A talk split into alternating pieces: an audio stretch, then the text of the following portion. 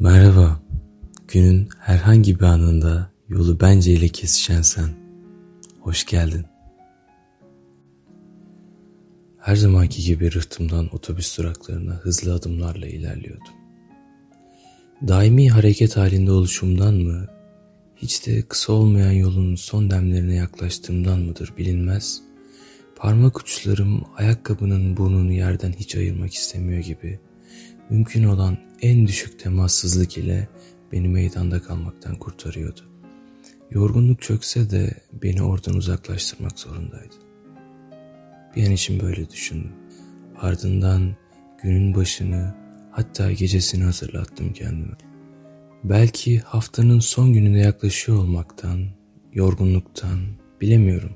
Neyin acelesi, koşuşturması, ucu ucuna yetişme sevdası ve tüm bunların normalleşmesi kabul edilebilir bir durum muydu ki? Zihnimi sık sık meşgul eden bu düşünce, evladım bir şey soracağım o kadar diyerek ittire kaktıra yaş itibariyle müsamaha gösterilir beklentisine bürünmüş şekilde ücretsiz akbili almasına birkaç yıl kalmış. 1.60 boylarında hafif kamburca yürüyen her ne kadar ağarmış saçları gözüküyor olsa da desenli eşarbını iğne kullanmadan bağlamış teyzenin homurtular arasında sıranın önüne geçmesi gibi. Haksız bir öncelikle bu düşünce ilk sırayı almıştı. Sabahın erken saatlerinde günün doğumundan yaklaşık bir saat kadar önce hemen yanı başımda bulunan alarmın ilk tıngırtısına uyandım. Göz kapaklarım derhal tekrar kapansın diyen bir tavırla da olsa kirpiklerimi ince olmayan kaşlarımla buluşturmuştu. Güç bela da olsa parmağım ertele tuşuna gitti. Neyin ertelemesiydi bu? Sanki kaçınılmaz son erteleyince karşıma çıkmayacak mı? O beş dakika uyur gibi yapmak beni iyi ve zinde mi kılacaktı?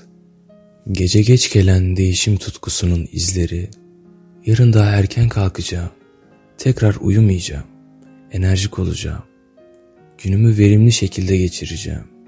Motto halini almış bu kelimeleri sanki hiç sarf etmemiştim. O düşünceler hani elini uzattığında dokunamadığın, güçsüzlükten geceliğinin içine düşen saç telinin sırtına usulca ama bir o kadar da sinsizce dokunuşları sonunda senin ona güçlükle ulaşıp anında kurtulman gibi. Çabucak zihnimden uzaklara itildi sanki. Yine anlayış gösterebiliyordum.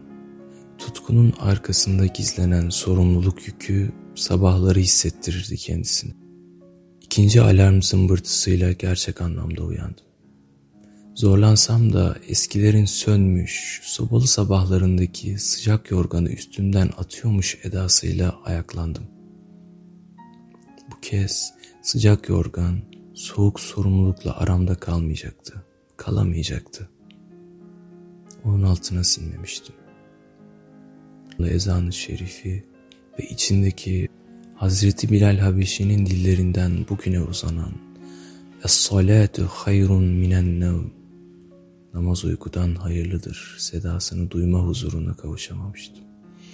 Fakat ibadeti eda etme imkanı buluyor. İrademi doğru yönde sergiliyor oluşumdan Yüce Allah'a şükrediyordum. Ardından hızlıca giyinip klasik senaryoların esintisiyle bir iki lokma ve bir yudum kahve almamla yazarken hoşnutsuzluğunu hatırladığım gıcırtısı beynime işleyen kapıdan çıkmam bir oldu.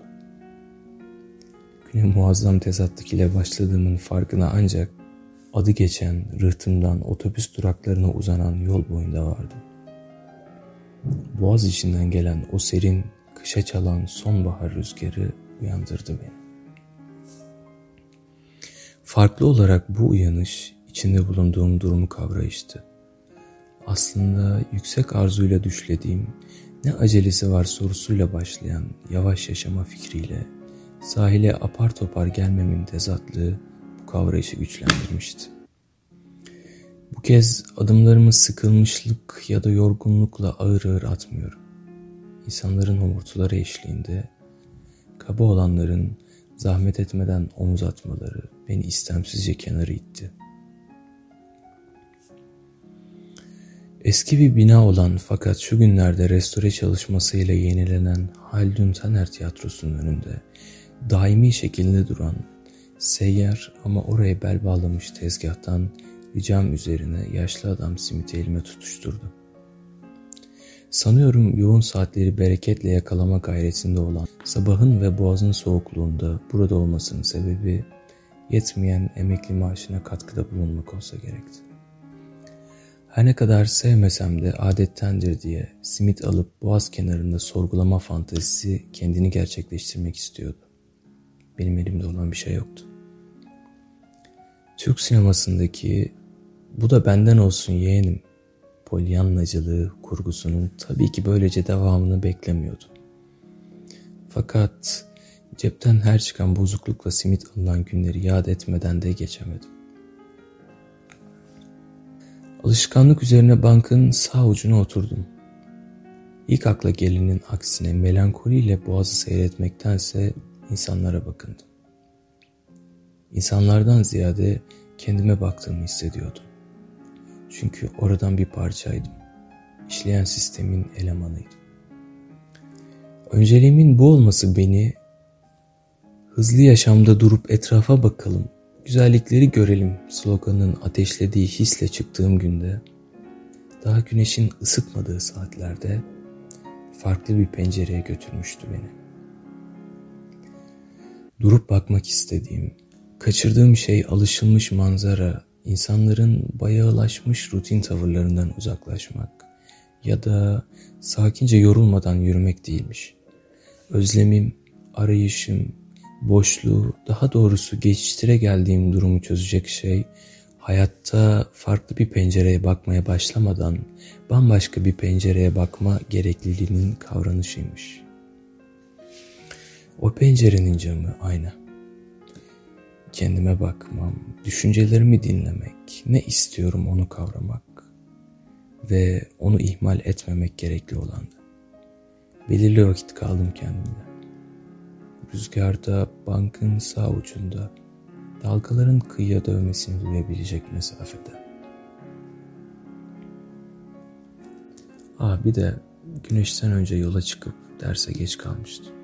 Sınıftan içeri girdiğimde bulunduğum durumu anlatmam absürt olurdu.